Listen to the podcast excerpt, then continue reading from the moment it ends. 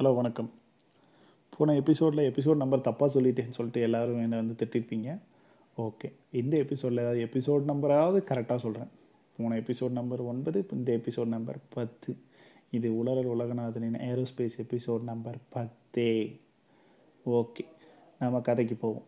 இப்போது நம்ம நெல்சகுமரனை நோக்கி அந்த பெரியவர் வந்து என்ன சொன்னார்? தம்பி உங்கள் ஆசை என்னன்னு சொல்லுங்கள் அப்படின்னு கேட்குறாரு உடனே வந்து நெல்சகுமரன் வந்து அவனோட ஆசையை வந்து சொல்கிற சொல்ல போகிறான் ஏன்னா வந்து நான் வந்து ஐஎஸ்ஆர்ஓவில் வேலை செய்யணுங்க ஐயா. அதான் என்னோடய பெரிய ஆசை.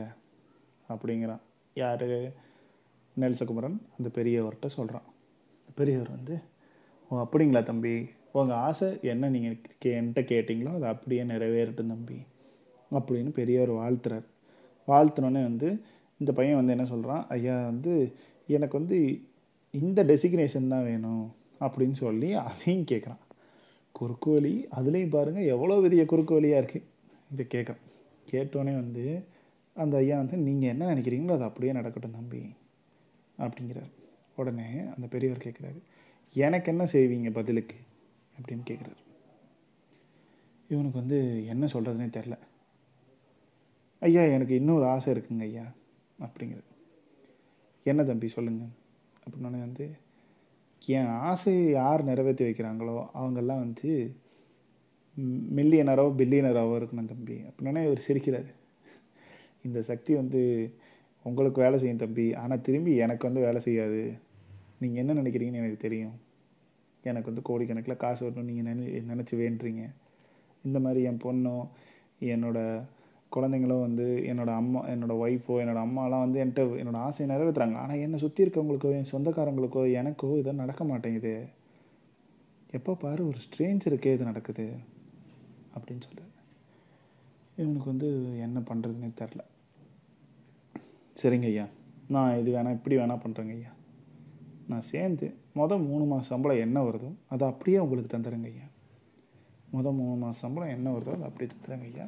நான் கேட்டிருக்க டெசிக்னேஷன் ஒரு மாதம் சம்பளமே ஒரு ரெண்டு லட்ச ரூபாய்க்கு மேலே வருங்க ஐயா. மூணு மாதத்துக்கு ஆறு லட்ச ரூபாங்க ஐயா. நான் கொண்டாந்து உங்களுக்கு கொடுத்துறேங்க ஐயா. அப்படிங்கிறேன் யார்? நம்ம நெல்சுக்குமாரன் ஆறு லட்ச ரூபா கொடுக்குறேங்க. இது கிட்டத்தட்ட என்னது? ஆறு லட்ச ரூபா கொடுத்து ஐஎஸ்ஆர்ஓவில் பையன் வேலை வாங்க போகிறான் அப்படிங்கிறது தான் ஒரு க ஃபைனல் கண்ணோட்டமாகவே நமக்கு தெரியுது. அது பெரியவர் அவனை பார்த்து சிரிக்கிறார். சரி தம்பி நீங்கள் ஆறு லட்ச ரூபான்னு சொல்கிறீங்க அந்த ஆறு லட்ச ரூபாய் கொண்டாந்து கொடுத்துருங்க. நான் உங்களுக்கு வந்து இப்போவே அந்த ஆசையை நிறைவேற்றணும்னு நான் மனசளவில் நினச்சி பாராட்டுறேன் அப்படிங்கிறாரு.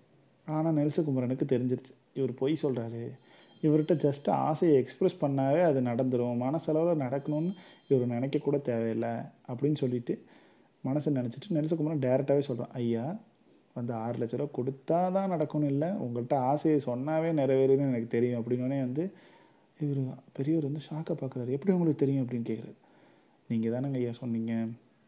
உங்கள் உங்கள் தெ உங்களுக்கு ஒரு தெரிஞ்சவர் உங்கள் தெ உங்களுக்கு ஒருத்தர் தெரிஞ்சவர் வந்து அவன் பங்காளி சாகணும்னு உங்கள்கிட்ட வந்து சொன்னது வந்து அப்படியே நிறைவேறிடுச்சு அப்படின்னு உடனே வந்து இந்த பெரியவருக்கு கை கால் எதுவுமே வரல.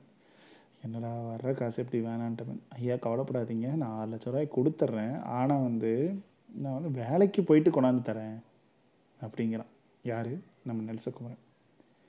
சரி தம்பி நீங்கள் சொன்ன மாதிரியே வேலைக்கு போயிட்டு கொண்டாந்துட்டாங்க. அப்படின்னு நம்ம நரசகுமாரன்ட்ட சொல்கிறார் அந்த நேரம் பார்த்து ட்ராக்கில் ஒரு ட்ரெயின் வருது ட்ரெயின் பார்த்திங்கன்னா பயங்கர சத்தம். எது? ஹாரன் சத்தம். பேன் அடிச்சிட்டே வருது. அடிச்சுட்டே வந்தோடனே இவனுக்கு வந்து ஒரு மாதிரி இரிட்டேட் ஆயிடுது என்னடா இந்த சத்தம் போடுதுன்னு சொல்லிட்டு டக்குன்னு டக்குன்னு ஒரு மாதிரி எந்திரிக்கிறான். பார்த்தா இன்னும் ஃபஸ்ட் எபிசோடில் கிண்டி ஸ்டேஷனில் அந்த குடிகாரனோட ட்ரெயினில் ஏறினா பார்த்தீங்களா ஒரு இருட்டு ட்ரெயினில் அதில் தான் ஏறி உட்காந்துருக்கான் அவன் கண்டதெல்லாம் கனவு. அவன் ஸ்டேஷன்லாம் தாண்டி கடைசி ஸ்டேஷன் வந்துட்டான். தூங்கிட்டான் பாய. என்ன பண்ணுறது இந்த ஸ்டோரி கடைசியாக நான் என்ன சொல்ல வரேன்னா ஆசைப்பட்டதை நிறைவேறணும். ஆனால் வந்து அதை கடின உழைப்பில் நிறைவேற்றினா அது கடைசி வரைக்கும் நம்ம கூடவே இருக்கும்.